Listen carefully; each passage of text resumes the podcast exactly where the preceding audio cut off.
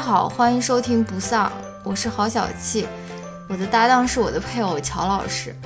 不丧是首档文化类夫妻夜间谈话节目，我们每周分享让自己快乐的文化产品，可能是一篇文章、一本书、一部电影或者一部电视剧，力求在维护婚姻和谐的同时，以一己之力抵抗丧文化。与此同时，我们拒绝先行对自己输出的内容进行自我审查，因此我们推荐您使用泛用型播客客户端收听节目。关于泛用型播客客户端的介绍，请看每期播客的文字注释。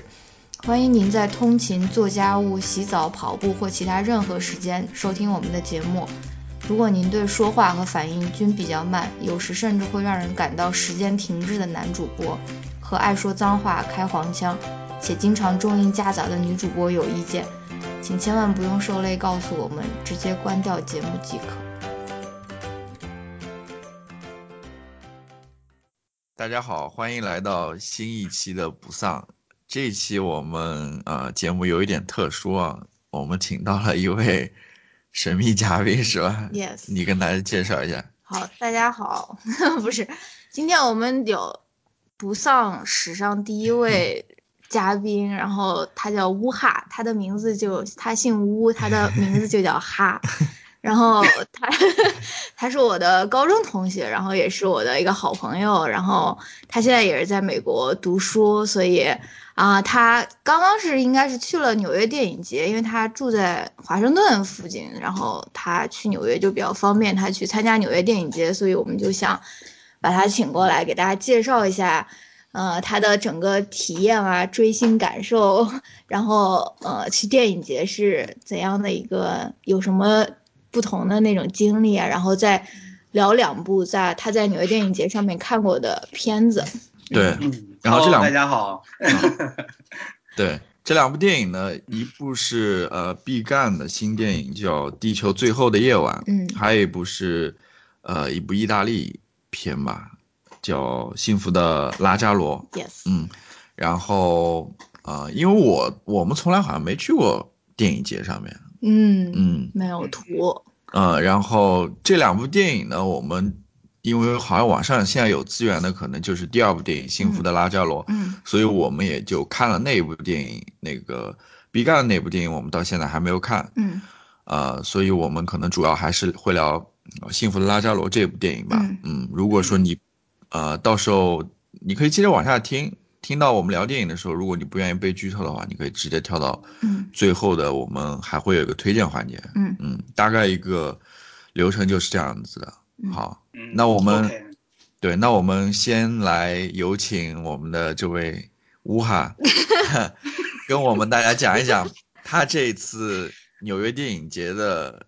纽约电影节之行嘛，嗯嗯， OK，好的好的好，就我其实也是第一次去电影节了，哦就纽约电影节，我是之前看不是豆瓣上一直米粒嘛，就是著名的豆瓣红人，他是那个兼专门推荐电影，他住在纽约，然后每年纽约电影节他都去，嗯我就看他，哎呦，这纽约电影节本来我去年就想看，嗯，因为去年上了那个 CMBN 对 Call Me by Your Name 哦是在那个纽约首映的。哦，但是因为种种原因，去年没有去成。然后今年一之前放片单的时候，我就看到，哎，有这个毕赣《地球最后的夜晚》，哦而且而且毕赣导演跟绝宝就是主演黄觉都会啊亲临现场，有一个嗯 Q&A，所以我就感觉，哎，这次可以一看。然后正好十月份也比较空，就大致跟大家介绍一下，这个纽约电影节是每年十月份嗯嗯开始，持续两周，然后之前一个月会放票，所以如果在美国东岸去纽约比较方便，或者就住在纽约的同学可以考虑。嗯对，这个纽约电这个电影节还蛮不错的啊。对他那个票难抢嘛，呃，还好，我觉得啊就抢票的时候抢的也很凶就是了。哦，就他大概提前一个月会在网上放票，当然你如果是土豪的话，你可以直接去买。他之前有一个 membership。哦，还有一个林肯中心，因为纽约电影节是纽约那个林肯中心办的，哦，然后他那林他那林肯中心会有一个他自己的一个会员，你如果是那个会员的话，你可以比大众提前去买票，那样你就、哦你就 buy whatever you want，对，哦啊哈哈，想买什么那就买。 membership 多少钱啊？呃，最便宜的套票应该是几百？三百还是五百，哦，对，也有哦上千的啊，哇，反正就是很贵就是了。对，嗯嗯因为他那个套票，他那个套票也不是你三十场电影全看，三十场电影全看的可能得上千，一般是嗯随便挑十场，哦，啊，多这样，就平均一张票大概三十块钱。如果你正常的大众渠道买的话，而且正常大众很少有人一场一个电影节两个礼拜看十部的，可能挑个四五部差不多这样。啊一部电影大众价也就二十五块钱，因为啊，而学生学生价二十块钱，对，嗯就还好。所以我整个电影节期间，我就呃提前在网上抢到了六部，就除了嗯毕赣那部《地球最后一天》超级火，天呐！他因那为部是不是之前只只放一场，还放几他场？只放就两场。哦，对最后加了一场是吧？对对对，它对这个纽约电影节的好之处就在于它可以加场。嗯，它之前网上放了票之后呢，如果它会按照那个票房情况来考虑，OK，这个电影比较火，那我们得加一场。嗯对，所以它那个《地球最后的夜晚》，而且是当时我不是没买到嘛，然后我嗯我周四翘了半天班，然后中午坐一大巴去纽约，然后下午一到就直奔那联影中心，我就想着，因为当天晚上就是八点八点四十五，那个《地球最后的夜晚》第二场。嗯，早点去吧，因为我前两天在微博上看到有人排了三个小时，最后没排到。哦，对，就他那个厅很小，那你啊排了多久呢？你想，我是大概五点钟到林肯中心的，然后他是八哦差点不，多三个多小将时。近将近四个小时。嗯在我前面，我去的时候，在我前面已经排了五个人了， 哦， 所以对所以说他现场还是能买到票的，他不是还哎是说能买到，能买哦到。就他是这样，他除了网上放的那个网票之外，他会放一些 standby 的票，这些哦 stand by 票就是专门儿可能一场留个十几张，然后他会照顾一些，比如说提前买了票，或者说有 membership，但是临时有事儿来不了的一些观众，哦他就把这些空多让给了，呃，让给了那些去现买场去排 stand by 的人，对，哦现场去排 stand，by，现场去排 stand by 你就提前买，然后呃一张一张放，放完为止。哦，所以就哇排上那晚上，大概我猜可能得有二十来张 standby，排了超过一百个人，哇，所以还八十来个人最后那天晚上没看到，所以他最后后就，嗯，对，就我就很夸张，我进那个小厅的时候。大家都坐满了嘛，然后毕赣和黄黄觉就站在那个走道儿那个旁边儿，也没地儿坐，嗯里头加了一排那个塑料椅子，嗯就普通的那个，你知道那个美国电影院前后两排中间有一排很宽的走道儿，对他在对那对，个靠近上排的那个，呃，上排的座椅那边加了一排塑料椅子，我全程就是坐在那塑料椅子上， 对就很夸张，反正嗯嗯一票难求。但是除除了这部之外，其他的电影，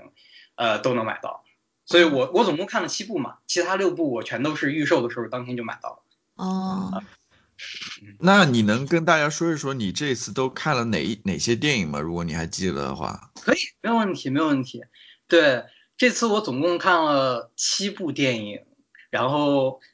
两部，哎，我突然想到有好多亚洲电影，天呐，哦，好像七部电影没有一部英文电影。对啊，那你看的是那个英国英文字幕嘛？那对你它那个全都大是英脑文字幕处理器还是可以，我觉 得。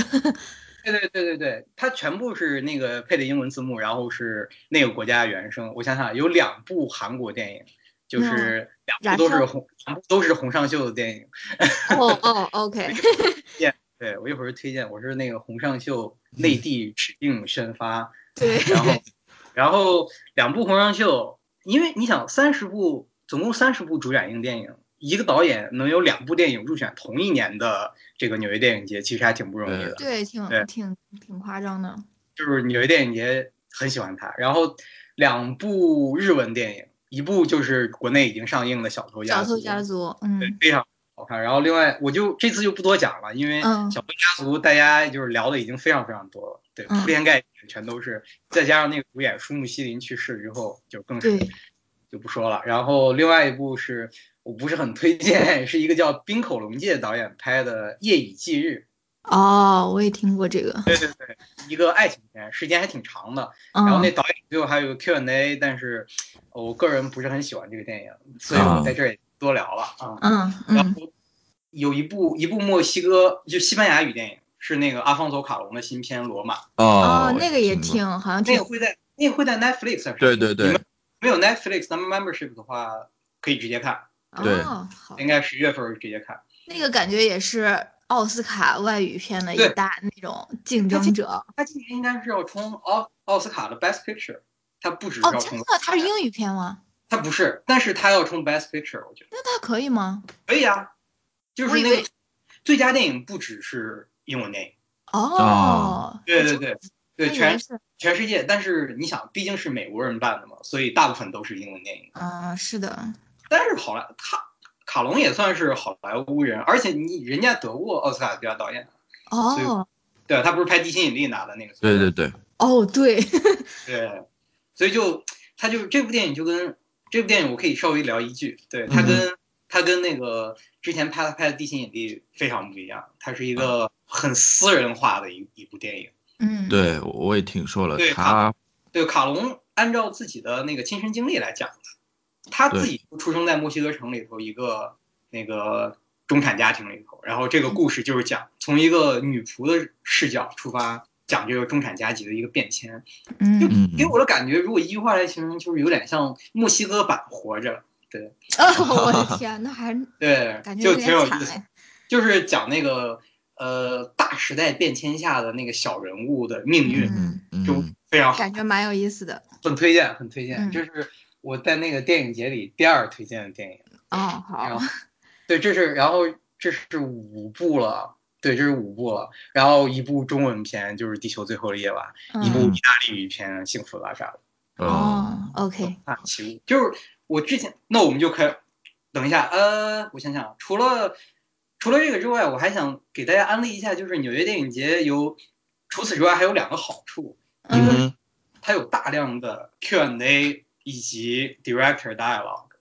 嗯就很对，多就是电影主嗯创都会去，对主吧？创都会去，对，主创都会去。那个呃，最新的那个片儿我没看，就是《Wildlife》，是谁拍？保罗·达诺拍的那个。哦，保罗·达诺的，哦，那个， Wildlife 最近在北美上映，他那个电影就是保罗·达诺，主创人员保罗·达诺、杰克·吉伦哈尔，就那帮人，就他们好像就住在纽约，他们没事儿就去那个林肯中心讲一下。他们在电影节期间去了三四回，然后上两个礼拜，我看那个林肯中林肯中心给我发那个邮件推送，又去了几回，反正他们就感觉就一直住在那儿的样子。对他们真的很，我感觉这次宣传还挺那种，对，这挺个宣传用感心觉，的，用心的因为他们毕竟也是一个小片子，一个独立制作那种啊。但是他现在也上脱口秀啊，而且他那么私密的一个人，竟然在脱口秀上面聊说，我刚生了一个小孩儿什么什么的。你知道他跟他他女朋友生了小孩儿吗？你说保罗·达诺，他女朋友叫什么来着？呃，Zoe Kazan，哦，佐伊·卡赞。对对对对。就是那个 Big Sick 那个女主我角，对知对道对，嗯，对我吧看过他他们那就个，我看过他以前一部叫，呃，就是一两个人互换身体的那个电影，那就是恋恋书中人吧？ 《恋恋书中人》好像是，对，嗯就是佐伊这卡我也戴挺喜欢的，嗯，对。对，我看过他那个。对哦，所以他俩生小孩了，嗯，对他俩就是，哎，算了，可以，可以，可以。就保罗·达诺，这好像是保罗·达诺第一部电影是吧？对他自己导的，他对他第一部那个身为导演的电影很不错，对，口评评分很高。然后嗯对就这些 Q&A，还有除了 Q&A 之外，还有一个项目叫做 Director Dialogue，就是嗯导演对话。嗯，他一部电影结束之后，呃，他会专门把这个导演就拉到一个黑棚子里头，在这嗯黑棚子里头。他们那些纽约电影节的那个主创 committee，他们就会就搬两张椅子，然后俩人就开始聊，而嗯且这个这个活动是对观众免费开放的，哦，真嗯的，观众也可以对看呢。观众可以看，观众随时，而且观众还可以再提问。就一般是在一部电影首映之后的那个 Q&A 结束之后，因为 Q&A 很短，只有大概十五分钟的时间，嗯，所以说 Q&A 结束之后，很多观众还想问问题，就是去那个 Director Dialog。嗯，哇，好棒啊！超级棒，对，就很多，就卡隆，还有那个呃冰口龙介，嗯还有包括那个拉扎罗那个导演，那个导演叫那个 Alice r o h w a c h 对，她是个对女那个的，导对吧？女导演，对，长得很可爱，对， 嗯，然后那个导演也去了，就他们都会参加这个地方，嗯，是的，所以很不错，对，而且而且还能追星，对，就你还可知以道坐在李安后面。对，可以坐在李安后面，或者是偶遇贾木许啊什么的， 对就就我就想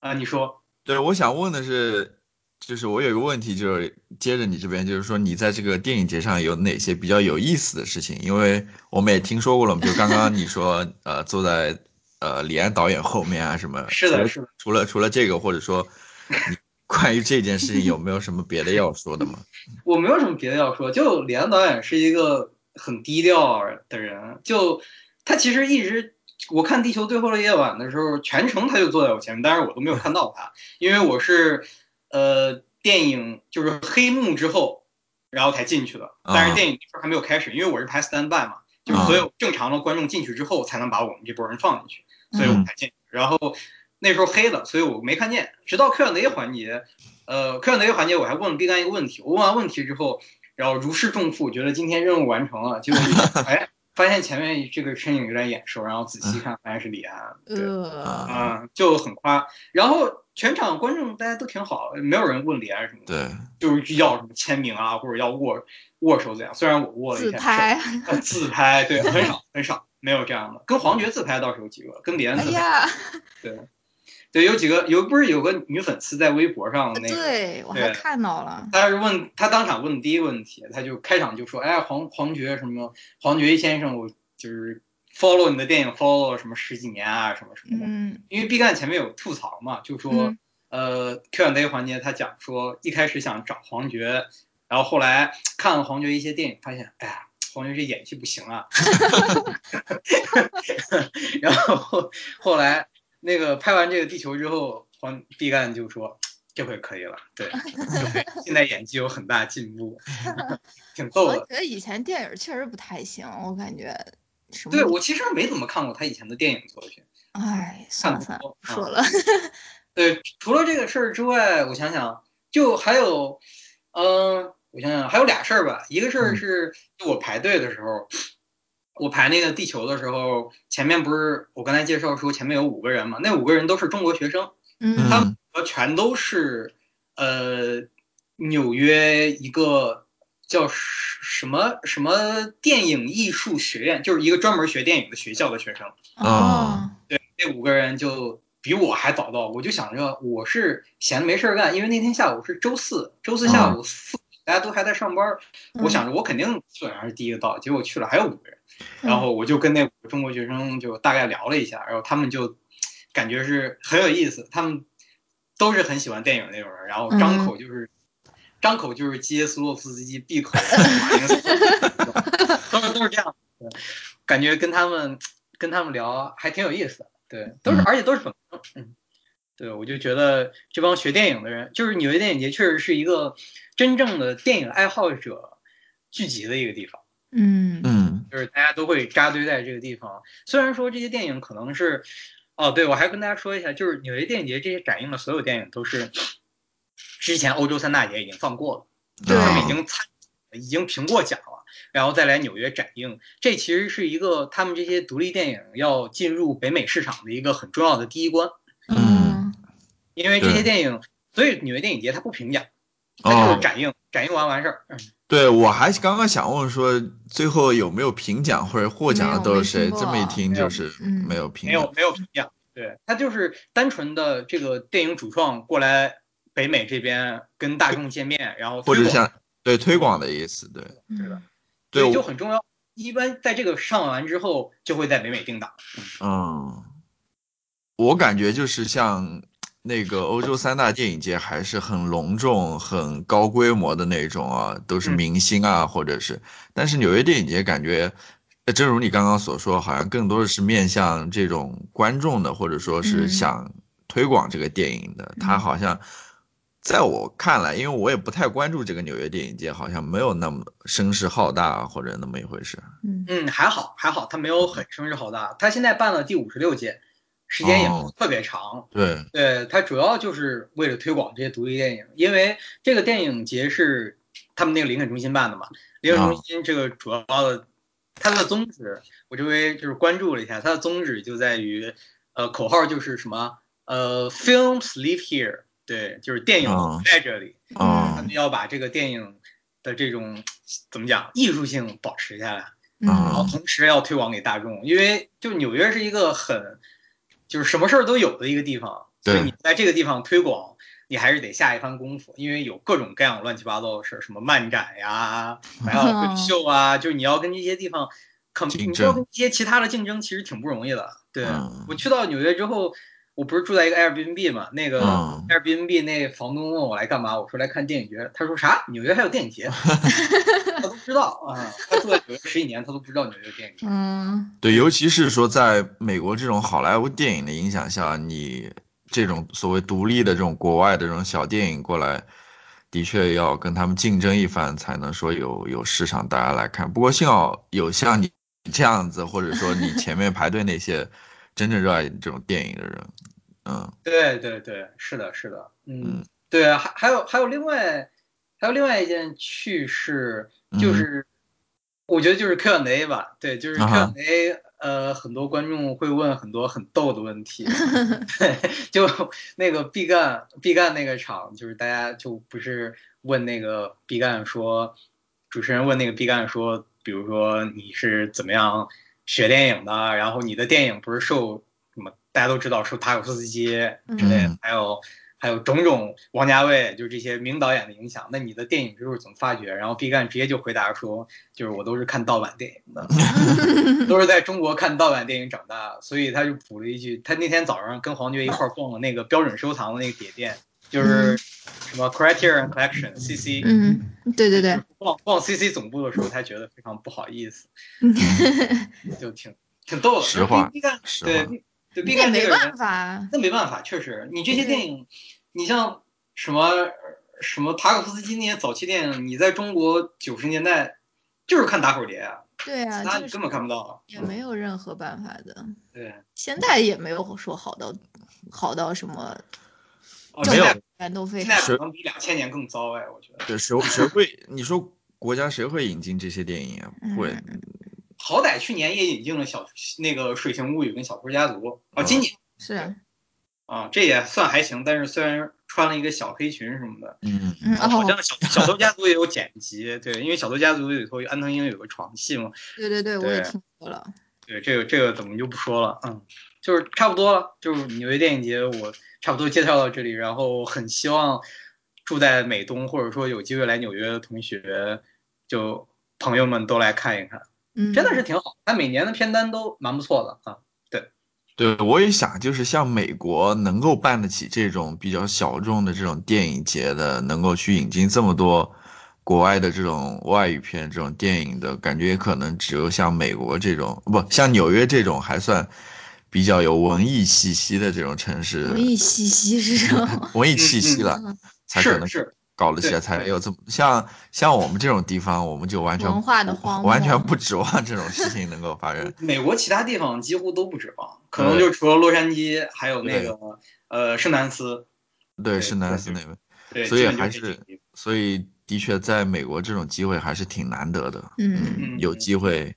对还是可以去一下的。对，对，但是呃，还是向大家推荐一下，就是这些电影它之后都会发行的。啊、对这对些电影之后，只纽约电影节基本上就是提前预美北美院线一两个月或者两三个月这样嗯差不多看到这些电影。你要是觉得这些电影很不错的话，你可以看一下他们的 review，然后等如果在美国的同学等到那个上映的时候可以再去看，嗯肯定都会上映的。地球也会上映的，地球会在北美上映，只是还没有定档而已。好嗯嗯，好，那要不我们这个纽约电影节之行就先聊到这边。嗯可以可以，那我们现在就进入到我们正式的电影的一 个 review 的这么一个阶段，好吗？嗯先聊那个地球吧，对，先聊《地球最后的夜晚》。嗯嗯， OK，、呃因为这个我因为你先说，你先说。对，因因为我们俩都没有看过这电影，是没看过，但我们看过呃你毕赣算看过吗？我想 请问，不是我想说的，就是嗯我们之前我们之前看过毕赣前一部电影嘛路，边野餐，对《路边野餐》，但是我看到后面就睡着了， 就是对，我看到那个长镜 头的最重要的，我就我就我就睡着了，对啊，所以呃随便吧，我们就随便来聊一聊吧对啊啊，我我我实在没有什么好说的，我只有一个问题，就是嗯嗯，这部电影最新的这个《地球》这部电影，他和呃路边野餐不是他和智利那个作家波拉尼奥的那本书，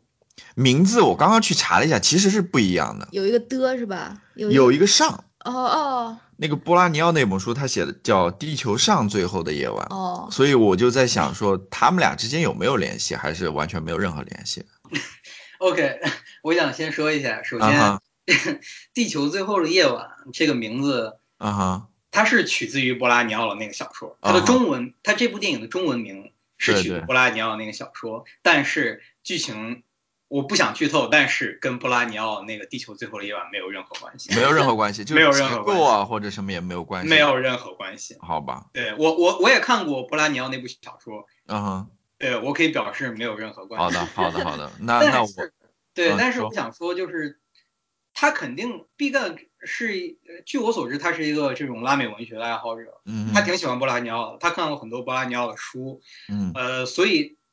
你要说他百分之百都没有关系，其实你从意境上来说，他可能会继承他继承那个波拉尼奥那边的一点，就是你知道拉美文学的那种魔幻啊嗯对对对对因素在里头，但是具体的剧情没有关系。啊、那好，那我我唯一的一个问题就 问完了，对，那那个女主播有什么问题？那我想问它跟野餐有什么不一样呢？或者说是你觉得这两部电影，比如说你更喜欢哪部，或者说是不用剧透吧，就是你讲你自己的感受，或者说你觉得这嗯两部电影有什么不一样，或者它风格啊，或者说故事，故事肯定不一样，但是风格啊有什么，就对是我我演进之类的。对我至少知道好像这个地球它也有一个非常长的一个长镜头是吧？嗯，是而的且要是的戴3 D 眼镜是要戴3 D 眼镜吗？就是前面是2 D，然后他说中间会说让你戴上3 D 哦眼镜， 然后要戴是的，上是的，嗯，你跟我们就讲一讲吧。对对，就就很奇葩，嗯。然后他的，我先我先承继承一下乔老师刚才说的那个片名的那个问题，他还啊有一个英文片名，哎他英文片名不是什么 Last Night 对 on 对对 Earth，对，他他英文片名叫 Longest Journey into Night。嗯对，它的这个英文片名也是另外一部戏剧，嗯叫好像是呃尤金奥尼尔的一部戏剧。啊啊对对，欧欧金奥尼尔的一部戏剧就一样一模一样的名字，《Longest Journey into Night》。我也没有看过那部戏剧，但是据看过的人说，跟那部戏剧也没有任何关系。 对它就是借了两个名字来。借了两个名字。嗯，对，但是，呃，怎么讲？这个剧情呢，它这个它这个标题还是跟剧情，它跟他自己的电影的剧情当然是有关系的。对，对，然后回答一下女主播刚才那个问题，就是它跟野餐有什么区别？我觉得它跟野餐的区别就在于它是全面升级版浪漫的野餐，哦，嗯，因为野餐里头很明显。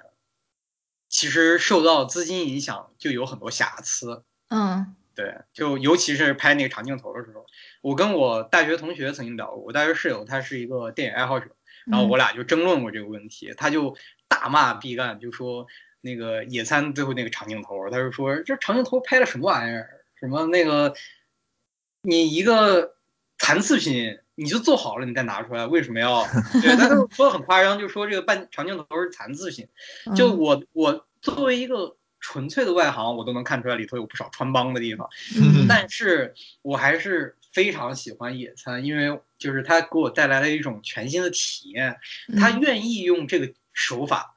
来表达他的一些思想，他愿意嗯用手法来表达他的一些，就是对世界、对电影、对他所居住的那个地方，以及对真实和梦境的这些传递的一些想法。我觉得这个想法非常非常难得，虽然他在技术上做的很差，对，或而而者说做且得他很差而且他这个想法，他不是说是我就用一下，他是真的跟他的那个故事或者是主题是有连接的，他不是说就是为了炫技，然后我来拍一个这这种长镜头，或者说是搞一下这种时间和空间的这种错置啊，他其实真的是跟他的主题是有连接的啊。对对对，就是我们可以稍微聊一下《野餐》的，就是剧情，因为《野餐》是两三年前上映的电影，我相信嗯看过的同学都看过，没看过的同学，我估计八成以后也不会再也不会 看，对对，就《野餐》里头，他明显就是他进入了就是他那个长镜头就是为了惩戒他进入了另外一个时空吧，其实对对对，而且这个转换非常的巧妙，就在于你没有我我当时至少看野餐的时候，我是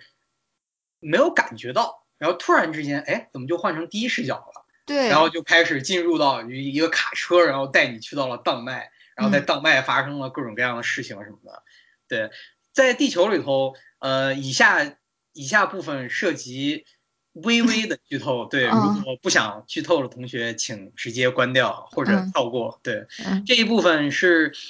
它中间，正如乔老师所说，它也有一个长镜头，嗯，嗯，而且它有一个一小时的三 D 长镜头。哇对，就非常夸张。然后毕赣在拍这个的时候，他好像总共拍了五遍吧，嗯花了非常非常高的成本，然后最后好像有两条可以用，对，最后他嗯选了一条，其他三条都完全报废掉了。啊嗯那里头就有一些里头有一些剧情，你们看了就知道，它是很难拍的，嗯，它是就是你想一遍拍过，用一个镜头一遍个小时呀，我想个着都小觉得时太可怕。而且里对头有大量的那种就是呃场景的切换，它那对个，我在不停的动，它不是拍的一个一个俩人在一个屋子里像洪尚秀那样俩人尬聊那样，它是一直在动，所以说嗯我记得是不是在一个什么山路上面？哎，算了有有算了，山路有我也山不路，太记得了，而且而且它这个是那种真的长镜头，就是它不是那种假长镜头，不是像鸟人的那对，种。不是像鸟人那种假的长镜头，它嗯是真的就是这样拍出是的来是的吧？嗯，它是真的长镜头，嗯但是它中间有一个呃，可能也是因为我受到之前看之前受到剧透太多了，啊，它剧情中间有一个非常明显的动作。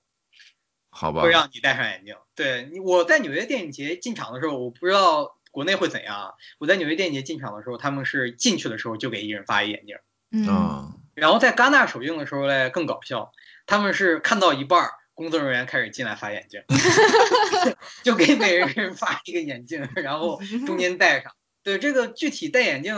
呃，情节是怎样我就不剧透，但是相信你们看到的时候，你们会自己戴上眼镜。嗯，然好，后毕赣他说他在后面的 Q&A 他也说他会，呃，在这个电影的片头就提示说这不是一部 3D 电影，但请在合适的时机戴上 3D 眼镜，嗯别一起戴上 3D 眼镜。对嗯，好它有的趣原啊！对，这是他的话，所以你们到时候看了就知道了。嗯这个后面呢一小时长镜头，我想点评一下，就是拍的非常好，拍的嗯比野餐里头的长镜头好多了。嗯就让人更有一种呃进入另外一个时空的感觉。因嗯为讲道理啊，就是这个夜晚，呃，就是这这个地球的前半程，我看了其实是我当时看的时候觉得不如野餐的，因为就觉得它的叙事太散了，嗯，它是那种交替打乱的那种叙事。当然，我嗯们是主角嘛，但是你就能看到。一会儿这个人冒出来，一会儿那个人冒出来，啊一会嗯儿这条线，一会儿又是过去的那条线，就是嗯它所有的线打乱在一起，然后嗯对普通的观众观影其实不是很友好，我觉得。嗯嗯我不知道这是毕赣为了，呃，为了他表达的实现呢，还是他，就像有一个影评说，他成为了一个暴君式的一个导演，嗯，就是说他故意的设置了一些观影的障碍，嗯然后就嗯让让那个这个这个电影，我讲道理是需要一些门槛儿的，它不是一个就是面向所有嗯大大众都众能看懂的，嗯对，它是你要理解它是需要一些门槛儿，所以我很想二刷，对，我想再看一遍，然后来理来理解一下。但是呢，这个后半程这个长镜头就打消了我的很多疑虑，嗯就你前半程你没有 get 到的很多点，你在后半程那个长镜头里头可以看得到。嗯，那还蛮好的对。我感觉，我感觉在国内大规模上映了以后，可能可能还是批评会比较多。就像你说的，它并不是一个怎么说是那种面向大众的一个题材或者是一个片子啊。我感觉嗯，一般这种电影上映了以后，都是应该会受到一些批评不好的，看，觉得，嗯，觉得不好看之类的。我觉那得我很有可能。嗯，嗯，那我再问你最后一个问题，就是汤唯演的怎么样呢？ 汤唯美不美？ 美，非常美。对，那个汤唯在里头，她的扮相，我觉得应该是她所有演过电影里头最美的。嗯对对我看他那个那个叫什海么报海报就是超好看的，嗯，但我也看到有人说说汤唯演一个穷人还是什么，但她的裙子太好看嗯了， 或者是太精美了，或者什么的，哎，是的，对她前半程，我稍微剧透一下，她的前两两半程她穿的衣服是不一样的。嗯，对她，你们在海报里头看到的基本上都是她前半程穿的衣服，就是绿裙子吧，绿裙子吧？对，绿裙子吧嗯，那个绿裙子真的很美。然后她跟黄觉还有几场就是对手戏嗯也拍的很好，就我觉得汤唯演的还是不错的。我嗯唯一想吐槽的一点就是她的贵州话实在是讲的不咋 地，对，真的哎，嗯，就相相比来说啊，就黄觉受到了好像是到了 B 站两个月还是三个月的那个贵州话培训，所以对，他贵州话讲的还凑合吧。因为大家都知道，就是看过前一部《野餐》的同学也知道，他全都是凯里话，就是嗯，他就毕赣家乡的话，然后他讲的 well 就还行吧，就是嗯黄觉讲的还行，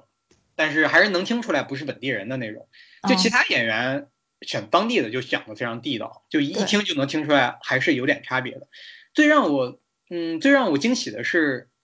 我记得是谁？张艾嘉，嗯，对，张张艾嘉，还艾有嘉张艾嘉吗？对，张艾嘉演了一个角色，张艾嘉演的非常的好。哦，对哦张艾嘉是我觉得这个地球里头这些呃名演员里头演的最好。嗯哦，李红旗也有一个镜头，李红对旗我也也看到李嗯红旗，对，这两还个有人就是他的那个御用嗯陈永忠嘛，是他那个啊叔叔还对是他什么叔，他叔叔是的，啊，他叔叔，哦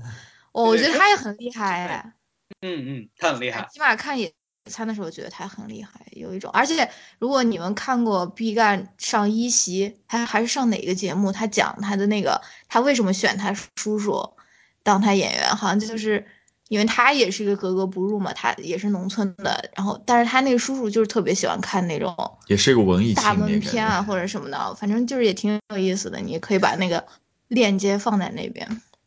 好像是一席，对我也看过毕赣那期一席，对，嗯那个非常还有意思挺好看的啊，那期一席就能看出来，毕赣是一个那种腹黑段子手，超嗯骚、逗超闷骚的那超种。级闷骚，对，挺逗的。对我，我那个我拍了几个他当时那个 Q&A 的视频。对哦，我对，看如果如果有认识我的同学，可以翻 我的 Instagram，然后里头里头有他那个大量的录音，挺逗的，嗯，挺逗的。OK，那那这部电影你还有什么要要补充的或者要我就说的吗？我我就说最后一点吧，嗯哦嗯，就是说一下他的缺点，我觉得嗯他他不如路边野餐真诚，啊我，个人觉得哈，对钱多就是了，对，就是也 不都有，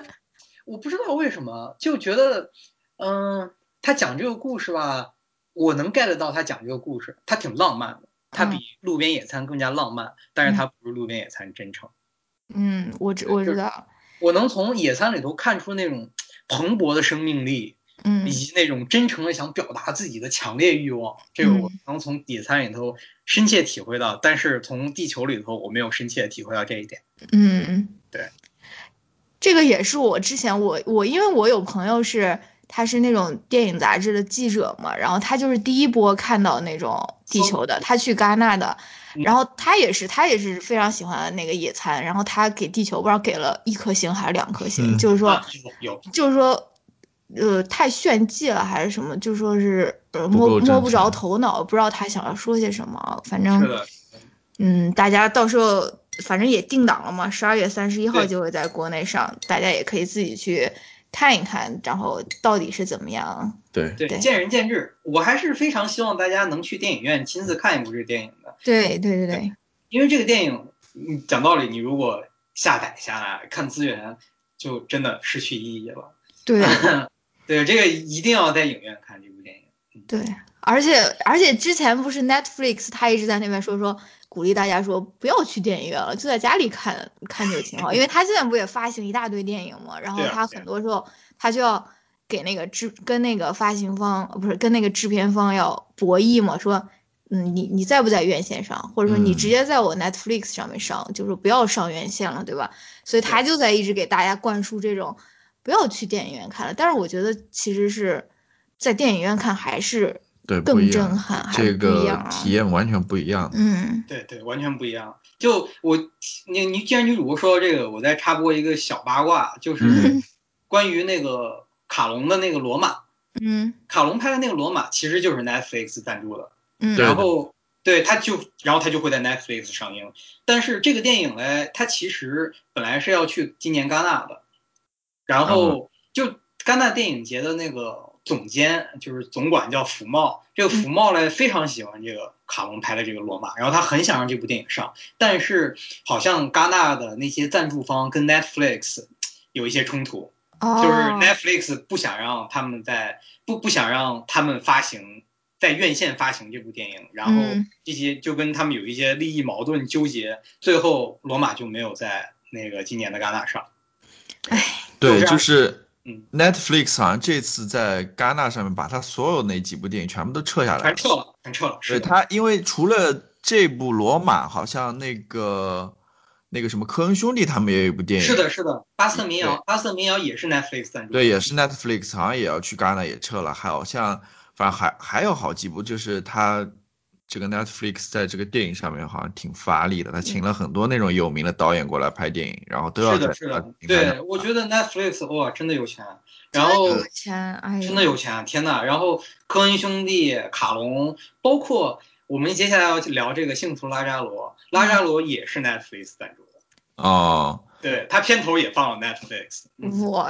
对，但但所以我很是可怕对戛纳好像对这个还是挺在意的，但是好像威尼斯电影节他们好像对没，有所以有所以卡有隆，那所以卡隆那个威尼斯，卡所以卡隆罗马在威尼斯拿了金狮奖，哦，对对对，啊，对我就我就觉得很残念，就是说，假如卡隆这个罗马今年进了今年这个戛纳，那今年戛纳金棕榈的竞争是非常非常的惨烈，就有好多好是啊电影，燃烧、拉扎罗、那个小偷家族，对，还有这个罗马，哦嗯天呐，对，那我们今赶年快，的那呃个你先外说奥斯卡外语片，那不是也是肯定也是腥风血雨？对对，拉扎罗没进，但是燃烧进了，嗯，哦，对，好燃燃烧被那个韩国选送 了，嗯，好，啊那行吧，那我们这部电影就先聊到这嗯边，然后我们来聊一聊《幸福的拉扎罗》吧。嗯 啊，我们也是前两天刚看完的嗯。说实话，我感觉，因为又是看的比较晚，我嗯， 我意识不是那么清楚，是吧？但是我看下来了，我完整的看下来了。嗯，最后稍微有一点眯住了，但但是我我在我的敲打之下，对，但我觉得这部电影还是挺深刻的，就它里面有很多有意思的东西可以挖掘一下，嗯就是有很多可说的。嗯然后，嗯、还是甚至对我来说，我觉得我还是有可能，如果说要真的了解这部电影，还要去再看一遍这种感觉。嗯啊、嗯，你们先聊吧，就是你你们俩，你们俩先说一下你们对这部电影的感觉怎么样？因为我是大概三周以前看了，你们是刚看了，你们的记忆可能更清晰一些。啊，嗯我我我先说一下吧，嗯就是我跟你呃跟这个女主播在线下我们也讨论过一下，嗯对，啊就是我，我觉得首先这部电影应该是一个宗教意味非常重的一个电影嗯啊、呃虽然它它里面没有什么宗教的那种镜头，就是呃或者说宗教的那些具体的内容吧，但嗯是它的中宗它它的所影射的东西里面有很浓的那种宗教意味在里面。嗯对然后对还还有一点就是，我觉得也是在我来说比较明显的一点，我感觉这个导演他似乎是在讲关于剥削的一个问题吧，或者阶级的一个问题。嗯他讲了两种，一种就是，呃，故事前半段的那些农民在不知情的情况下被一个所谓的那种侯爵夫人，嗯在那边进行剥剥削嘛，嗯嗯，然后等他们真正认识到这个真相之后，他们进入到那个现代社会之后，嗯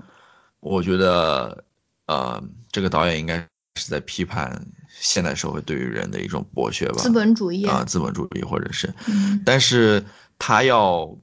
跟这个宗教要联系起来的话，我认为他里面有一个镜头，或者有两嗯段对话，啊、一段对话是这个女侯爵和她儿子刚来那个村庄的时候有一段对话，那个儿子看不惯他母亲所做的这一切嘛，认为他是在欺骗他们嘛。嗯嗯然后他里面说了一句话叫什么？叫呃，意意思说不要给他们自由还是什么？给他们自由之后，反而让他们认识到什么？我我具体不清楚了。然后还有一段对话，我我印象更深一点，就是他那个女侯爵在对村里的两个小女孩进行教育，好像跟他们念经还是念什么？他里面说了一句话说。如果没有对上帝的畏惧，还有什么是重要的呢？就是我我不知道了。我觉得他似乎是在用这种宗教来，呃，对这些村庄里人进行洗脑，让他这些村庄里人服从他的这种管制也好，或者敬畏也好，然后为他服务。但是嗯但是这个宗教又是被他所利用的，你知道吗？嗯可能真正的宗教不是他这样子的，嗯真正宗教可能是，呃，像拉扎罗所展现出那样子一个非常完美的一个圣人的状态，嗯嗯你知道吗？嗯对对对，然后，呃，要讲到这个拉扎罗的话，我又要讲到就是他和他身边周围人的一个对比。你发现他周围的那些人是充满着那种欺骗也好，或者呃偷窃也好，或者等等这些非常罪恶的事情。嗯但是拉扎罗这个人又是一个非常像圣人一样嘛，刚刚说的非常正直的，非常怎么说呢？对，我觉得拉扎罗这个形象啊，就真的很有意思。对，对我觉得这肯定是电影史上的一个就是经典形象。嗯哼，拉扎罗，拉扎罗，嗯，就首先说一下那个乔老师刚才说了那个宗教，啊，对，它里头确实有很多很多宗教，里头有很多就是宗教的隐喻，甚至大家可以如果有兴趣的话，可以去看豆瓣上有一篇影评，叫嗯做、我看看，它的名字叫做《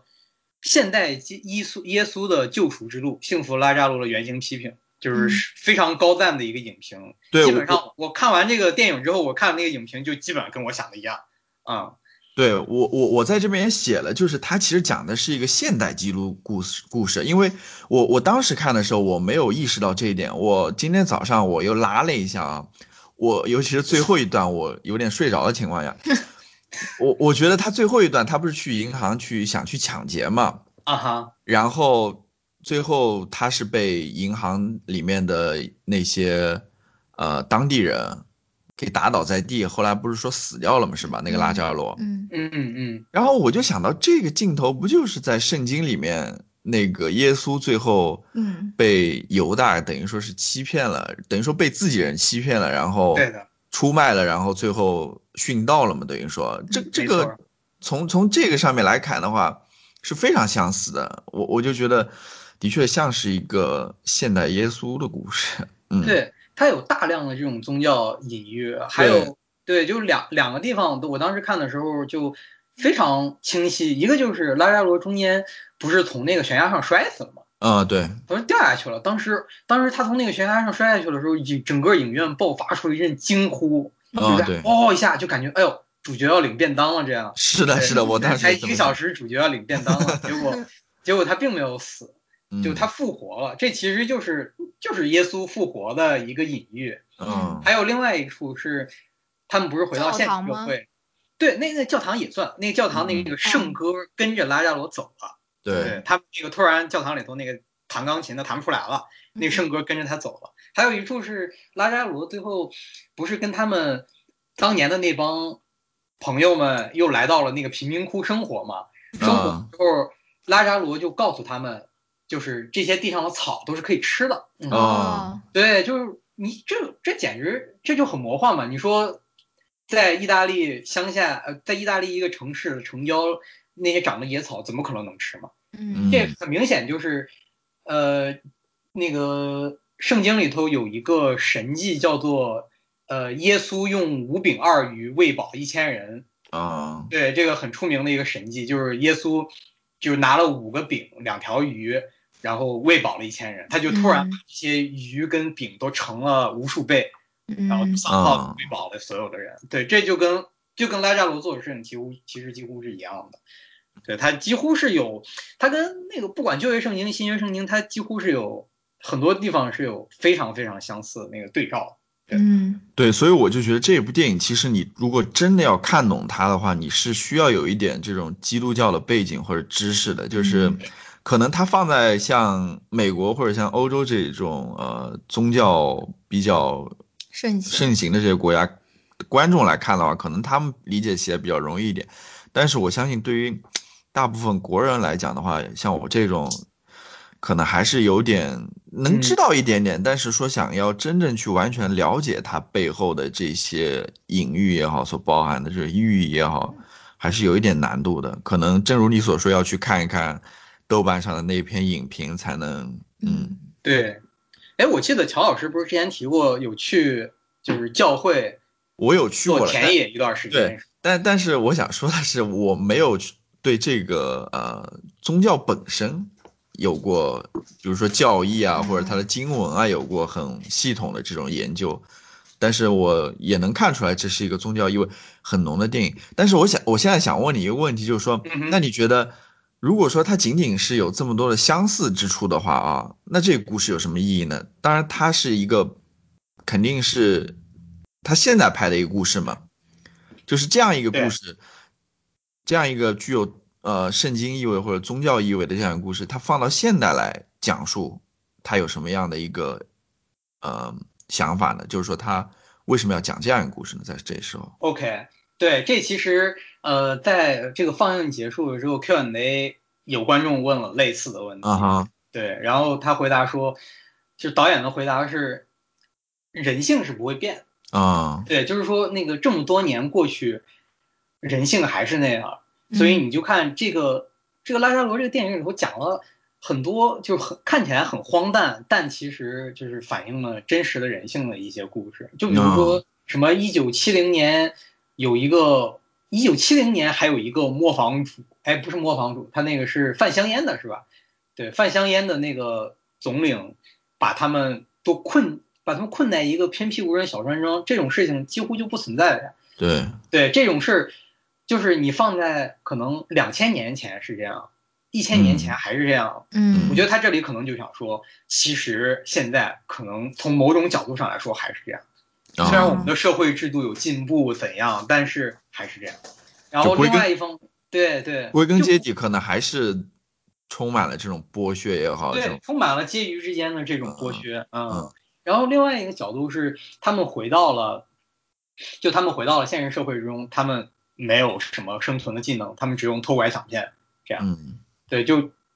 讲述了他很多人说他这个其实是讲欧洲现在的移民问题。对对对，嗯这也是欧洲可能对现实的一个反应吧，反思嗯对对，反思，就是说你们这些就是移民，呃，可能跟本地人的这些冲突，他们受到教育比较少，受到文化比较少，所以没有技能，然后跟本地人这种宁静的生活的这些冲突。然而嗯本地人他、这个电影里头讲的就是本地人也不是什么特别好的人，也生活的嗯不咋样，对啊，就大家都生活在这样一种，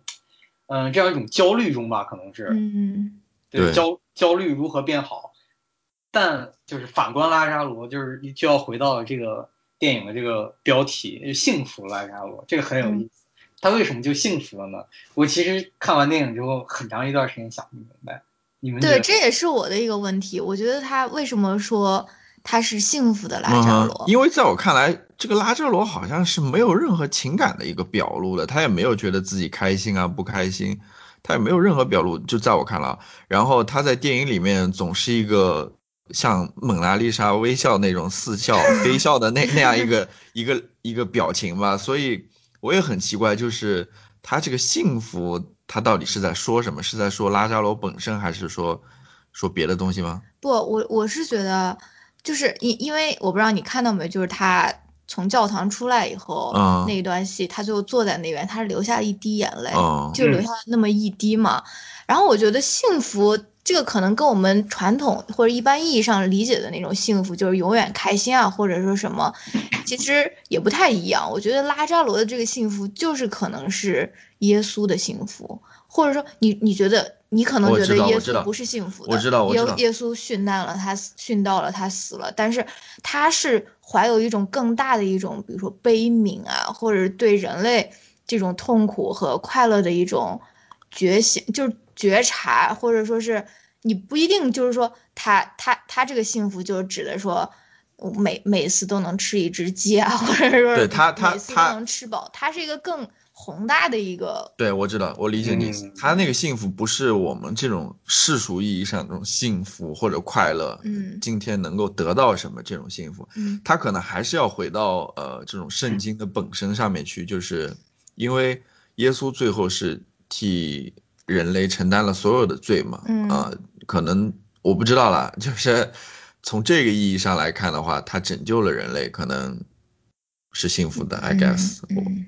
吴汉，你有什么要说？，对对，就我后来仔细又想了一下，嗯，就幸福的话，就像女主播刚才提到那一滴眼泪，我当时真是很震撼，就是嗯这个眼泪就像是当年那个呃新约圣经里面讲那个耶稣，就是为为人类就是谋求那个福祉，就希望希望人类就是变得更好，然后在嗯这样一个过程中，他受到很多苦难，然后最后但是留下了幸福眼泪，是看到了一些迹象。嗯嗯对，就像这，其实这个导演最后也有讲，有讲说他拍这个电影，他不是一个悲观的电影，他哦是希望大家能从这个现实中看到一些未来的曙光。这样，哦，就说还是有，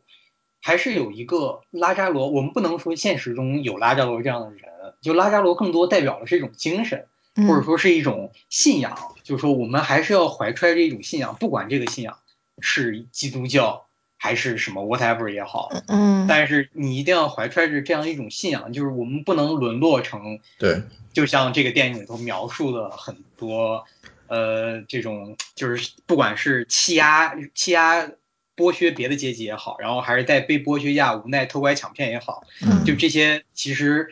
是我们应该摆脱的现状。对，但是未来可能还是他还是希望，他还是比较乐观的，我觉得。嗯，对对我我想说就是它里面我就是跟我们刚刚说的，里面有很多这种欺骗啊、这种剥削啊、这种压榨等等，但。我发现就是你还记得里面有一场戏是他们全家老小去见那个女伯爵，到她家去做客的那、那场戏，嗯嗯嗯你还记得他们呃在走之前在那边讨论说要带点什么礼品过去吗？嗯对，然后最后他买了一个还挺贵的，好像八十几欧的一个对小对蛋糕还是什么，嗯然后，然后到了他们家之后，呃，然后他们说今天其实没有任何的那种宴请，嗯然后你们回去吧。然后最后那个女主人说：“你能把这个礼物留下来吗？给我们。”嗯最后那个女的还是把这个礼物留下来给他嗯。这个其实就是我在看这个电影当中能够看到那为数不多的一一些那种希望也好啊嗯，那些比较呃正面的那种对对，是的，呃影响。嗯嗯，对，那我个，其嗯、嗯你说女主播你先说。你先嗯说，你先说， OK，那我就说那个女角色，就是可能叫我们叫女一号吧，那女一号叫什么？在电影里叫什么嗯 Antonia Antonia，对对，Antonio，Antonio， ，Antonia 这个角色可能是正常人里头唯一一个，就是对拉扎罗可能比较好，对，哦说是就是保留了最大程度的善的人性的这方面。对对对，嗯对他之前，你们想他那个拉扎罗复活之后，然后他跑去那个城市里头找找他们原来的那帮老伙伴儿，就是这个安东尼亚把他留下的。对对对不要他，就是拉扎罗什么也干不了什么的。然后安东尼亚说不行，我们得把他留下。嗯嗯虽然安东尼亚自己也做很多坏事，比如说就是碰瓷儿啊，就是对对嗯对，但是他在很多方面其实还是保存了这种人性的善，所以而且另外一个角色就是 Tancredi，就是那个伯爵的那个儿子，嗯他其实是抱有一种就非常幼稚的一种英雄主义，一种嗯难义务的那种英雄主义，就对说对哎对，他跟他妈妈说你们把这些人骗了。我要把这些人拯救回来，然后他也跟拉扎罗表表达过类似的观点，然后拉扎罗就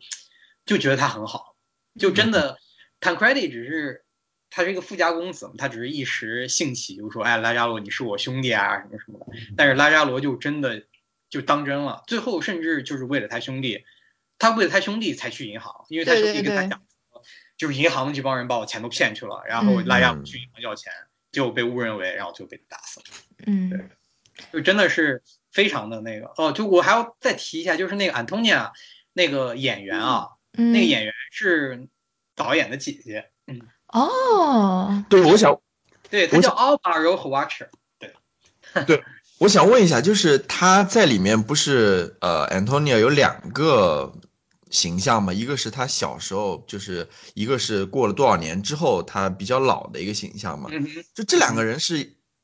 不是同一个人演的吧不？是好像不是同一个人，不但是感觉还是挺像是的。挺像的。对，是挺我像不的知。道他们有没有关系或者亲戚关系之类的，嗯反正你你你那个年龄大的那个人一看你就知道那个是安东尼奥，对吧？对对对，对他跟他小时候长得还是挺像的。我在想，是不是化了老年妆或者不什么是之是两个人，你看那个演员列啊表上面是有两个人，哎，是不是演演那个另外一个那个男的，就后来跟安东尼亚好了那个男的，好嗯像是同一个人，是吗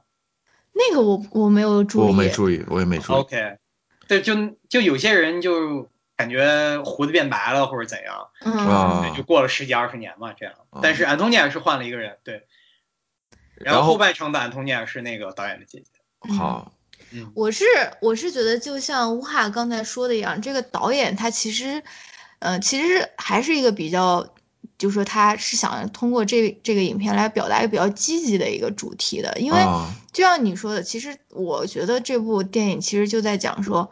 谁是神，或者说谁是谁才是圣人这个话题，就是说，或者说有没有到底有没有神，有没有圣人？因为就像你说，它是跟我们那个传统意义上的那种神啊，或者说宗教里面的神，它是有。它是有一个对比的，就是呃拉扎罗，比如说他在教堂里面，你就看到那些修女，虽然说是那种嗯，神职人员吧，但是他们好像也把他赶出去啊，或者说嗯什么那个形象都是比较负面啊，或者说你说那个伯爵夫人在那边教那个小孩，呃，读读圣经啊，或者读什么经文啊，其实也是用宗教给他们洗脑嘛，就是大家好像就认为说，宗教是不是有一个这种邪恶或者说是。嗯，不好的一一方面在他这边，但是同时他又创造出拉扎罗这个形象，就是说，我觉得他其实还是想跟大家说说，是有是有神，或者说是有这种，嗯，没有被污名化的，不是污名化了，就是没有，呃，是有这种不邪恶的神，嗯或者说或者说，圣或者人啊说，或者说，如果我们不把拉扎罗看作是一个神的话，或者一个圣人的话，我们也可以说，其实人身上也是有这种神性的，就是嗯你是可以通呃去展现出来的吧？嗯啊、对对对，就我也我当场也问了导演一个问题嘛，就是嗯我看完之后我就觉得这个，哎，这个怎么跟宗教意味这么浓重的嘞？然后我就问他说，你这个电影里头的这些宗教隐喻，你有什么看法？然后他就说嗯，他这些宗教隐喻其实是借了一个壳儿，他并哦不是真正的想用基督教感化世人，就说，哎，你们都应该信嗯基督教或者怎样怎样，不是的，嗯它是有两种宗教，它原话是两种宗教，一种是人在世俗生活中活着的，就对，是一种系一一一种一种怎么讲，一种生活准则吧，嗯也就是一种，一换句话说，可能也就是一种信仰。对嗯另外一种是更高程度的，就是涉及涉及于那个精神生活，或者是考虑全人类或者全社会福祉那种，呃，更高程度上的一种宗教。对，嗯他说是他原话是两种宗教。对，我我也是这么认为的，就是说，我觉得可能像呃，第一种宗教就是我们那种日常的世世俗的，就是我们能够在生活当中看到的那些教堂啊、教会啊、那些组织、那些机构，那是一类宗教；还有一类宗教，可能真的就是这个宗教本身所要包含的那种真谛吧。嗯他所要嗯嗯传达的那种比较理想的那种状态。其实这两种是有区别的。我觉得那种前一种那种更世俗的，其实正如这电影里面所展现的，比如说像呃伯爵夫人所利用的那样，或者说像呃那个他们在那个教堂里面那些修女所做的那些行为，把他们赶出去，嗯，或者说我们在现实生活中，我们前些日子就发生那么那个天主呃教天主教里面的那些性侵的那些行为嘛，对吧？其实是比较呃负面的，比较腐败的，是比较就是不那么好看的那一面吧，这是一方面。但另外一方面就是，是宗教或者任何呃信仰所包含的那个真正的意义吧。这两个我觉得是不一样的。而呃阿扎罗所体现的，我感觉更拉像扎呃拉扎罗所体现的可能更更像是后者吧。嗯嗯是的，是的，嗯，对，反正我觉得拉加罗这个形象，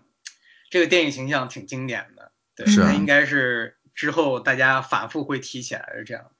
一个形象，对，因为这种形象其实在电影史上挺罕见的，是的，我也觉得，对，这种圣人的形象，而且选的这个演员也选的特别好。对，我也觉得特别好。对他那他个怎眼么睛，他那眼睛选太到的，哇，嗯哦，说说起这个演员有一个什么趣事，就说那个导演在 Q&A 的时候讲说，这个演员他他们找到这个演员，他们其实第一次选角儿就看中他了，就说、哦哎，这个演员这演员是个素人啊，by the way，、嗯对，对，他就是九完全八没演过年电影，的，完全没有演过电影，这是他第一次上台演电影，然后他就死活不答应。 那素人死活不答应，就说我不能演。然后他还给他们推荐说，素人推荐说，我有一好朋友符合你们要求，你们去找他吧。对，最后那个导演软磨硬泡，最后让他演了这个电影。然后那个人同意了，说那个我就演这一部，我以后再也不演了。 就特别可爱的一个小哥儿，嗯，嗯，好也。我最后我我最后还有一个问题啊， OK，就是里面呃，在整个电影过程当中经常出现的一个东西，就是那匹狼，就是嗯嗯它里面讲到很多关于狼的那个故事嘛，嗯那那个呃寓言故事啊什么的，就是你你们觉得这个狼在里面它所要表达的是一个什么东西吗？女主播先说，然然后那个我记得电影结尾的时候，那个狼它又回到了那个拉加罗身边，嗯，是好的像这好像这次他好像没能把他给唤醒，因为第一次是在他摔下那个山崖的时候，那个狼来到他身边，然后那个啊、拉扎罗他就醒了嘛。然后这一次那个狼只是在他边上看了一看，然后他就离开了嘛，然后在那个马路上面就走了嘛，走远了。然后我不知道这个狼在里面想要表达一个什么样的，因为里面有很多关于狼的故事，嗯就是镜头了。嗯，我对，我是觉得它其实也是一种神的一种隐喻吧，就是啊哈你你看他和那个他的那个好朋友、好兄弟，他们有那种学狼叫的那种镜头，哦或者说 其实嗯嗯嗯就是呼唤一种神或者说什么，而且而且他拉扎罗他从上面摔下来以后，那个狼过来，他并没有吃他，或者说是嗯并嗯没有，因因为呃照按理说他们那个他们那个鸡舍都要看的那么那么那么牢的，他为什么连一个人摔下来他不吃他？所以我觉得他可能对，可能是呃有神的意味在里面，因为它里面还讲到一个故事嘛，好像是 Antonio 讲的，说，呃，那个狼到村子里面吃吃吃牲畜还是嗯吃家禽吧，然嗯后他们就派了一个圣人去跟狼进行对谈嘛，然后那个狼最后碰到那个圣人的时候，那圣人已经奄奄一息了嘛，找了好久才找到他，嗯然后那狼碰到它之后，就也没有吃它，嗯然后就掉头走掉了。这个其实跟我不知道，我不知道乌哈对这个有什么看法。对这个狼，我我很同意女主播的说法，就是它是神性的一种代表。然后啊另外一个角度来，你想拉扎罗其实本身也是一个神性的代表，对，所以我觉得这俩角色你可以看作一起，啊嗯 就你哼，可以你可以把这个狼看成是拉扎罗的另外一种化身，嗯或者说是他身上的精神的这种另外一种啊化身。嗯它其实本身是有一部分，呃，除了这个神性，它有一部分野性在里头的。嗯哼，对，对它其实之前也是吃这些普通的动物的，比如说吃羊啊、吃鸡啊这些，但嗯嗯是它没有吃拉扎罗。它其实前面还有一段，就拉扎罗摔摔下悬崖之后，到这个狼找到它之前，中间还有一段儿那个旁白嘛，那个旁白啊就讲说这个狼怎样怎样，就是一只老狼，然后又对饿，它但是它跑到拉扎罗身边，它本来是闻了一下。它想吃的，但是它闻了一下拉扎罗，发现拉扎罗是一个好就人是，圣人或者说好人，对对他就没有吃，他其实是一种野，就是野性，但是又保存了一种呃大自然的这种传统嗯呃，就就就这种自然的这种天性，就说好人我不该吃，嗯就是普通的我可以吃，但是好人我不能吃这样。对但是它好，嗯，它好像里面也有那种呃，你说狗有一种叫通人性，它好像也有这种通神性或者通人性的那种是的，是那啊的种感觉在里面，就是狼似乎也能够分辨好坏善恶的感觉。嗯对，嗯就他最后不是拉扎罗被打死或者打晕之后，那个狼闻了一下他，然后跑掉了。嗯对，他跑得很远，他就是从那个呃银行里头一直跑出来，跑到路上，路上有好多车，对然后他就感觉特别恐慌，因为他好像没见过这些车的样子，他最后就嗯跑回去了。这其实我觉得有点隐喻，嗯、现代社会对这种传统或者说是自然的一种冲击。嗯对它它就是逆行的，我我看到对，那但个他是新闻逆它行的呀，对，嗯，所以他就他不知道该怎么走，他没有来过城市，然后他就觉得这个城市其实挺可怕的。嗯然后那些人把拉扎罗打死，因为你想，第一次拉扎罗死掉是在从悬崖上自己摔下来，嗯对这是一个自然死法。对然后这个狼能把他唤醒，能把他救活，但是第二次是被人打死的，嗯打死之后狼没有办法唤醒，那这说明了什么？这可能是某一种隐喻，在于你这个自然无法，自然可以跟自然抗争，但是自然无法对跟现代社会的这种人类抗争。对，或者他再问一个问题，就是说现代社会中神还存不存在，或者嗯说是嗯嗯，信仰或者宗教还能不能、嗯能不能对维系下去对这个问题？嗯所以你好想吧，我们嗯这个，你看我们聊了这么多，它这个电影其实涉及到了方面真的很多。对，就是你可以做很多解读，感觉对对，它就是一个你很难一句话说清楚的电影。嗯对，所以我觉得它非常好看，呃非常就是值得值得大家，可能我觉得是意大利电影史上可能是经典之作，呃值得嗯大家反复观看。对挺挺耐人寻味的，嗯。嗯，对好，那我们要不这部电影也就先聊到这边吧，嗯好吗？好的，好的，啊、然后我们现在就是稍微休息一下，我们进一段音乐，然后音乐结束之后，我们就过来聊一下推荐环节。 OK，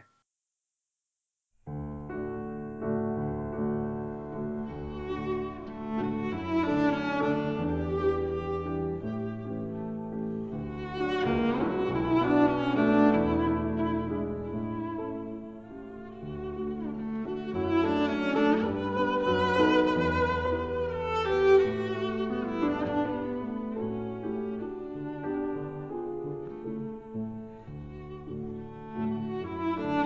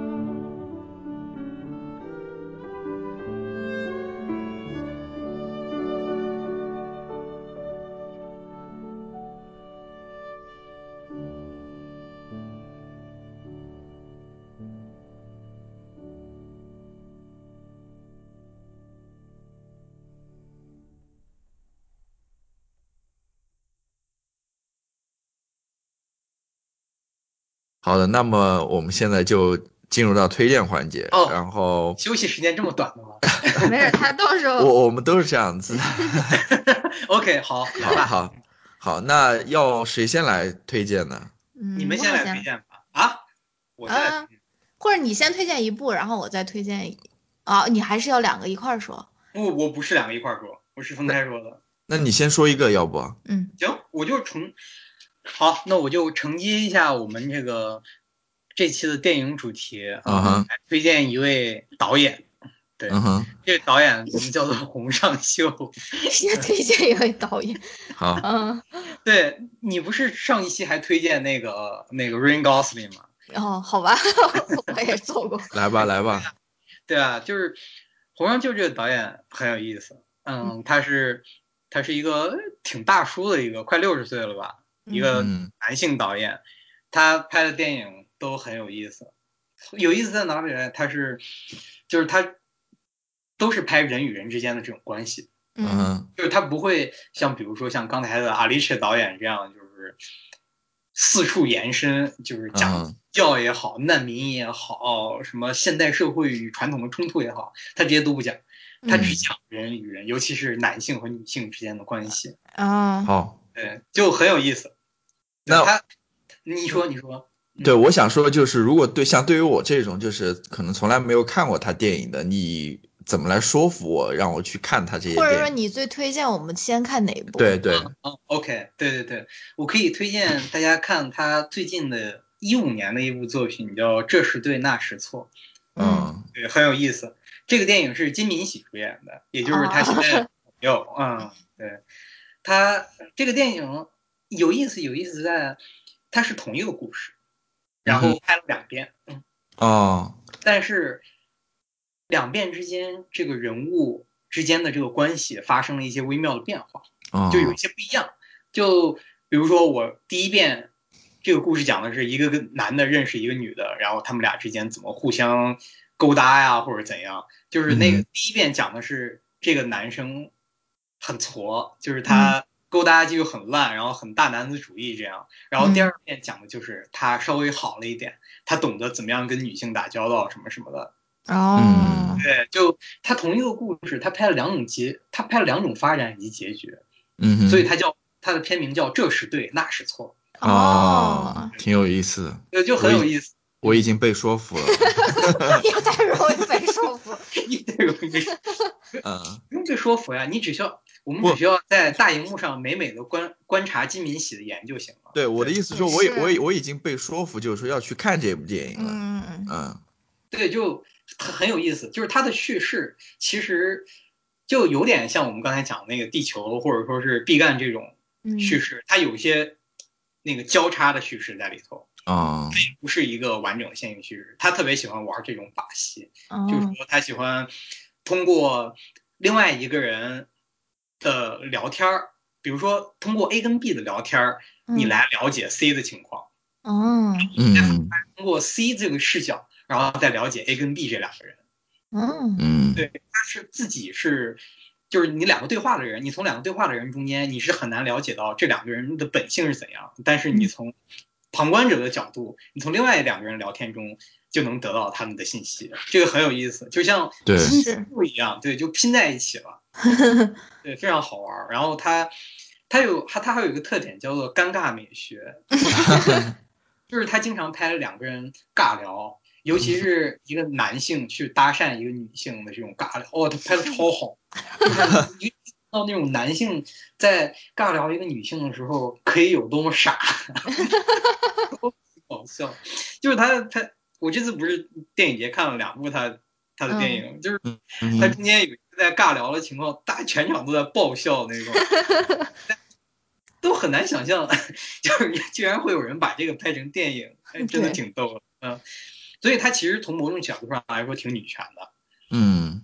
因为韩国是一个很典型的东亚男性社会，对对对，嗯但是他挺女权的，就是从各个角度上来嘲讽这种男性，而且自嘲。嗯就是自嘲自嘲，他自己是一个那种知识分子导演，他拍的那些搭讪的那些角色，往往哦也就是要么是诗人，要么是导演，要么是作家，就借着自己这种文艺工作者的身份去泡妞，嗯然后泡出来特别烂这种，然后有时候还会，有时候还是跟原来的老婆闹了离婚，或者是正在闹离婚，就像他自己现在一样，嗯，然后跟年轻的女人 A.K.A 金敏喜，对， 嗯就金敏喜连续参演了他最近的六到七部电影，嗯我金敏喜全都是主角，他就一步一步的拍金敏喜，嗯对可，以就是两个人就拍，就就感觉像是有些电影很短，有些电影可能只有一个小时。哦，那挺像短这次两部电影，一部电影是一小时四十五分钟，一嗯部一部是一个小时六十分钟这样，我所以他多产啊！他一他你想他一年拍了两部电影，哦是 的，对还啊，比较适合我们这种尿频女 孩，去年他拍了三部电影， 高产如高高产如母猪，这是就是他自从跟金敏喜开始拍拖之后，他这个灵感哇真的是可以，嗯就是缪斯，又有四来了，源源不绝的灵感，而且从这一部有一部新片，就是这个电影节上映的一部新片叫《江边旅馆》中，就能明显的看到他有一部分进步，嗯他他这个人也是在变的，他从一开始完全的讽刺这个男女之间的这种这种关系，然后上升了。他最近已经开始上升了，上升到讨论一些死亡啊这些的问题，讨论一嗯些人生意义的问题，挺有意思的。对，我就希望、希望他能跟金敏一起拍拖的时间长一点，看几部电影。没有失那个失恋了，可能灵感更多，对 吧？有可能。灵感更加迸发。对我就是想在大屏幕上看金敏喜而已。嗯嗯，OK。对，好，然后那你那有你有什么？那乌哈，你这个推荐完了吗？算是推荐完了，对啊我就挺推荐这个导演，希望大家能了解他一下，看一下他的电影。哦，好，那我我其实没什么要推荐，你你先来吧。我我其实也没啥，但是我啊就硬、硬推荐一个吧， 就是我现在开始看的一部，哎呀，你不要不要，啊，你说，我就是现在刚刚开始看的一部剧，叫做不是剧吧，我也不知道真人秀算是是是也真人秀也吗不是叫叫携父同游，叫 Jack Whitehall Travels with My Father。这这个也是在 Netflix 上面可以看到。然后这个 Jack Whitehall 呢，他就是一个脱口秀演员，他是一个嗯、呃 stand up comedian，他是一个英国人。然后呢，听大家说我没有看过他的那个表演了，但是听大家说 说他这个脱口秀不咋地。然后，然后他就，然后，然后他就在他就是脱口秀之间，他他他有一个 gap year，就是一个间隔年。然后他想，哎，我间隔年干嘛呢？不如我带着我爸去环游世界吧。然后他就带着他爸爸，就是去了很多很奇怪的地方，比如说第一季他们就是在东南亚的很多国家或者是城市去旅游，然后他爸爸呢又是一个那种非常传统、非常保守的古板的那种英嗯国贵族，绅 士， 英国绅士支支持脱欧的那种，非常非常 保守。 啊支持多，对，然后他他就介绍他爸说，他爸应该不太喜欢 foreign food，然后他说，你把这个 food 换成其他任何东西，应该都不太行，比如说 foreign people，什 么 foreign culture，他爸应该都是不不不接受，而他爸也是去哪儿都戴一个那种礼帽，然后穿那种西装非常正统的那种西装，插一个手手手巾的那种。他就他一个特别那种嘻嘻哈哈、插科打诨的那种脱口秀演员，他带着他爸爸一个非常古呃正派的古板的一个老头子去东南亚这种地方去旅游。反正我觉得应该挺呃是挺好看的，我们看了一集还是两集吧。然后他第一他第一季也就只有六集，他现在已经又出了第二季了，所以就是说大家就是说你这个脱口秀说的不咋样，但是你这个带你爸旅游的他老这个爸片子倒是挺火的，对他老爸其实挺有意思的一个人，就对是英国人那种冷幽默，啊对 比较黑黑你的那嗯种对那种黑幽默的那种感觉，黑幽还是默是我也不知道我在那边随便，反正挺挺英国的那种感觉。嗯嗯 OK，这 挺个好玩的 comedian 本身自己是英国人吗？也是英国人。他是英国人，对 OK，他所爸以就那个他爸就是真的是他爸。真的是他爸。 OK，而且他啊，爸也是，他应该老来他得子吧，他应该算是他爸是现在已经七十七岁七十了，七岁，但他是二十多吧，二十八、二十九的哦样子。天哪，OK，对，所以他爸就是他妈也是比他爸年轻二十岁的 那嗯种，啊，他也经常在里面用这个梗来就是笑话他爸，说是，嗯、怎么 marry 了一个那么那么年轻的一个女的，或者说什么，反哎正我反正挺好玩儿，嗯，我觉得这两个就是两个男性一块儿逛东南亚这种很有意思啊，就让我想到就是两个人去看什么人妖伴儿啊，或者是对，表他演们这就种， 是肯定很逗各种受到那种文化冲击之类 的，啊。对，或者是吃什么 p o t 啊这种，对，他爸又要吐他槽，爸是要点羊排的，威尔士小羊 威尔排，士羊 排，然后可以可以可以。特别搞笑，所以哦那这个是只有在 Netflix 上才能看吗？对对，它是 Netflix 特制的一个剧吧？算是。哦，OK，考虑一下买 Netflix。嗯，那好，那乌哈你还有一个推荐能跟对我对们介对对，我那那我再推荐，我再推荐一个吧，我嗯推荐一个就是两位主播从来没有推荐过的一个类型，嗯，然嗯，后一个游戏吗游戏，对，嗯，它的是名荒字野叫大镖客对，吗它的名字叫做《荒野大镖客二》， 我也买了，我跟你说，你也买了， 天哪！我想问是谁给你买？是女主播给我买的，对，嗯我们哦，我们女主播 可以可以，为女主爱播存款嘛，对吧？恋爱情况，啊那女主播可能要面临就是什么，呃，三失去失去老公的三天， 或者是老公失踪的一个月什么的。不，我我我我也是，我从来没有之前从来没有玩过这个游戏，我也从之前很少玩游戏，只不过呃，我玩的比较多的就是我现在还在玩的那个塞尔达那个游戏，你知道吗？还换没一个玩我还我还没有玩通关，我大概一个礼拜玩个两三个小时，就是在那边慢慢玩。然后这次呢，我发现哦，这个《荒野大镖客二》嘛出来之后，这个网上对它评价简直就是疯掉了，这么好，我说那我也想玩一下。然后嗯女主播就听到了这句话嗯啊，天呐，女主播 so sweet， 好，哦你来 你来跟大家介绍一下，你应该知道的比我更多一点，我 OK，不了解。对，这个《荒荒野大镖客二》是一个 R 开放世界 RPG 游戏，有点像《旷野之息》，嗯哼，对，但是它的画风跟《旷野之息》很不一样。对对嗯， 对，它的公，它这个制作游这个游戏的公司叫做 Rockstar，嗯对啊，星非常出名。他们上一部作品就是那个非常火的《侠盗猎车手五》，对我看到他们 PA 经吧常，他们经常拿这个《荒野大镖客》和这个侠《侠盗猎车》在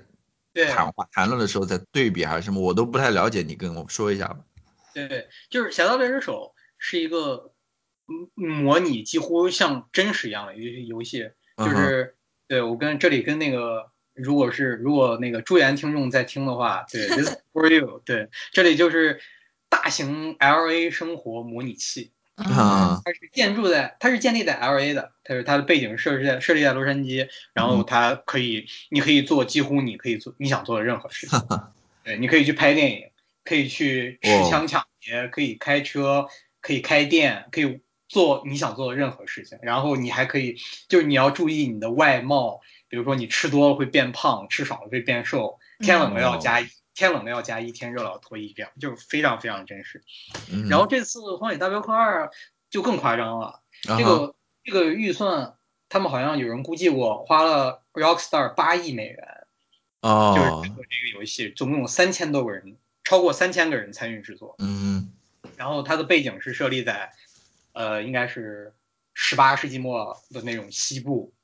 嗯，讲那个讲那淘金个对，讲那个那时候已经美国已经快开化了。嗯已经差不多了。那些帮派，西部的那些牛仔帮派已经被政府打压的差不多了。他们就嗯讲这样一个帮派其中的一个人，在想要在这西部最后的荣光这个时间段、这个时间点内，继续做自己的那种西部逃洋生涯。嗯对啊，它的细节做的是非常非常好，真的。而且它的嗯开开篇，我不知道乔老师开始玩了没有？没有没有没有，还没有，哦你是你是买的实体版是吗？还是买对的实数体字版的，啊、实体版可能会过几天才能到。不我也已买了经实体到了，已经到 了那快安装吧，OK，啊，赶好，快今下午赶快开始玩，是这行样的行。行行行，对，它有一个那个，它有一个序章，就是一开始讲那个，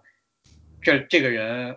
如何一开始被一个另外一个黑嗯帮袭击了，然后他们去到另外一个地方去落脚，这样就是序章。在那个西部什么内华达州的一个雪景那个拍，哇，真的是拍的超级好，就像电影，就有点像那个《巴勒人》的开场，哦就，像啊昆汀那个《黑色 y 的开场。我觉得那个字体就跟那个《黑色 y 的都是一样的，哦，我超级就是我我觉得就像在看电影一样，嗯而且里头有一个有一个那个功能叫做呃 cinemic view，就嗯是哼电影视。就你哦假如说在，比如说你在跟着一个 NPC 在跑跑向一个下一个任务的点的时候，比如说你没事情做嘛，然后你嗯摁住那个键，它这时候就变成了那个电影视角，你就不用放跑电影一样的，对，你就不用操作，就跟就跟电影视角，然后它就会三百六十度环绕你们这个你们两个角色，然后你再跟着你的 NPC 在跑，你不用操作，直到跑到那个点儿为止。你中间可以甚至可以停下来看电影，对，真的嗯，非常的好，做做细节非常的逼真，就是夸张到什么程度？夸张到比如说我有我有打了一个猎嘛，我去野嗯外去猎一只猎了一头鹿，然后我把它驮在我的马背上骑回去，骑回去的时候你就慢慢看到那个雪花开始在那个鹿身上堆积，哇等，到你啊哇等到你跑到你的营地的时候，你的鹿身上堆了一层薄薄的雪，你身上也多了一层薄薄的雪。然后进去之后，进进到营地之后，你走到火炉旁边，那个雪就开始化。嗯，对然后更加逼真了。哎呦，这可能有点就是有点重口味儿，就是你可以对动物进行剥皮，对你打过来的动物剥皮的剥皮的动画也是相当的震撼，而且剥完皮之后，你就能看到它里头的那个肌肉在散发热气。哇，哦，这个细节真的是让我感觉哇到非常嗯就是震撼啊！我去，就很夸张、这种细节，而且它里头全都是这样的细节。嗯，对这所以，嗯，对我也现在能理理解，就是说为什么要三千多个人花这么长时间，然后花八亿美金、七八亿美金嗯做这个对游戏，这时间都花到哪儿去 了？对他这个公司，感觉对这种细节的这种吹毛求疵，简直到了一种这种很夸张的境境界。嗯嗯，在里头，而且你还干可以干很多事情。我打算今天下午去那个镇子上打会儿那个德州扑克， 对这就对真的可以打的，然后里可面以有打输输赢那种输赢对你要拿你挣你挣来或者抢来的钱去打啊，它里头有好几种，有德州扑克，有二十一点，还有一个哦像麻将一样的那种呃骨牌的小游戏。嗯，然后还还有一个叫什么？还有一个那个就是西部牛仔常玩的那个刀尖戳手指的那个游戏，哇，哦就是你把你这五个手指头伸开，然后你的刀尖，你刀尖在戳，你要随时你要摁根据它的提示随时按下你的手柄上某个键，否则你就把自己手戳了，这样哦，很有意思，对，就可以那干。嗯我问，那我问一个问题，就是说这个游戏如果说我要玩通关的话，要玩多久时间？呃，它的主线剧情是六十个小时，基本啊上，但就是但对你就是一百二十个小时，就如果你要玩支线的话，你就不止是不就止就不止就不知道你要玩多久了。女女主播，你你那个一百二十小时太短了，就是他们的估计都是三百小时左右，或者甚至更长时间。所以我就说， 对，老公消失的一这个月这个女主角是在没有了解情 况的下给买了这个游戏，哦 no，可能现在有点 后悔。而且他而且他之后会开线上模式，你知道吗？对，那线上线上怎么玩啊？这个东西？线上就呃呃，Rockstar 游戏一般是这样，它就是会开一段时间，开大概小半年的这种纯单机，这嗯嗯纯单机大概大家大部分玩家在圣诞节前后，比如说现在发售，圣诞节前后玩通了，他那嗯段时间就开、开那个哦 online，、开 online 之后，我具体其实没有玩过他的前作 GTA Online，但是嗯这个 online 我可以想象就是可以干很多事情，就你大家可以跟其他的玩家就是互动，哦然后一块儿组织帮派干嘛干嘛的，就已经我已经可以想象其中一些很夸张的细节。 嗯所以这个游戏，我觉得我个人讲啊，我个人讲，我更喜欢我更喜欢这个游戏甚甚于《塞尔达传说：旷野之息》嗯，行。嗯我也玩过《旷野之息》，我觉得得《旷野之息》它的好处在于，它里头玩法非常好玩，就是嗯神庙。我具体说就是那些神庙，那些神庙的玩法真的很有意思，对能玩出花儿来，什么磁铁呀、那些对对对，对那些东西能玩出花儿来。但是它的叙事就是一般。呃，可能不如《荒野大镖客二》。对对对，对，《关荒野大键镖客二》真的就像就像电影一样。嗯，我感觉就是塞尔达更像是给那种小朋友玩的那种，嗯哼然后这个大镖客的话，因为它上面像我看看到这个呃碟上面写着好像还十七岁以上才能玩，就它里面对对，嗯感觉更像是给成人玩的一个成人游戏，就是呃塞尔达是所有人所有年龄段都能玩的，就是还是有差别的。嗯嗯没，错没错，就是任天堂跟那个 R 星还是不太一样，对它对对，不太一样。但是反正这个游戏就是非常好玩，就遗憾的就是这个游戏暂时在 PC 上面没法上。嗯，好，这个游戏是主机独占，是 Xbox 和 PS4 主机独占。嗯，哦行对，所以没有办法，就是希望大家有主机的同学可以千万不要错过这款游戏。嗯嗯，这好个可能可能是近几年来最好的游戏。好，嗯，那行，那我谢谢吴哈给我们谢谢。挖了这么挖了这么一个坑啊。对对对对，可以。好，那我那我最后我再说一下吧，我其实不是要推荐什么，就是说我要提醒一下，我们下一期会呃聊我们上一期定的一本书嘛，嗯叫《何为良好生活》嗯啊、如果说你还没有看的话，可以现在再看一下，比如说像我，我还没有看。哦 好吧 Me， 那对，那那我不知道两位还有其他什么要说的，如果没有什么要说，我们就结束这一期。嗯，谢谢吴汉来对参加对我非们的节目，对，我觉得这次聊天是非常非常愉快，非常棒的嗯啊，非好常谢几谢，而且是我们，嗯，而且是什么？而且是我们聊的应该最久的一次吧，对，无所谓的，就就这样放上去。嗯好，谢谢谢谢，这个下次有机会再请你来玩儿。好，没问题，这个是我不请自来，其 实。 对好吧，好那那乌海你还有什么要说的吗？我没有了，嗯，好，行，那那我们有没有这什么那种联系方式需要我们 来？呃，随便吧，这个看那个听众的反响再做好决定。连一个你的微博吧。可以可以可以连一个我微博，或者连一个我豆瓣儿也行，都行。嗯，好行，对，好嗯，那我们这期要不就先聊到这边，然后我们下一期再见，嗯，好拜拜。下一期拜拜再见大家，拜拜。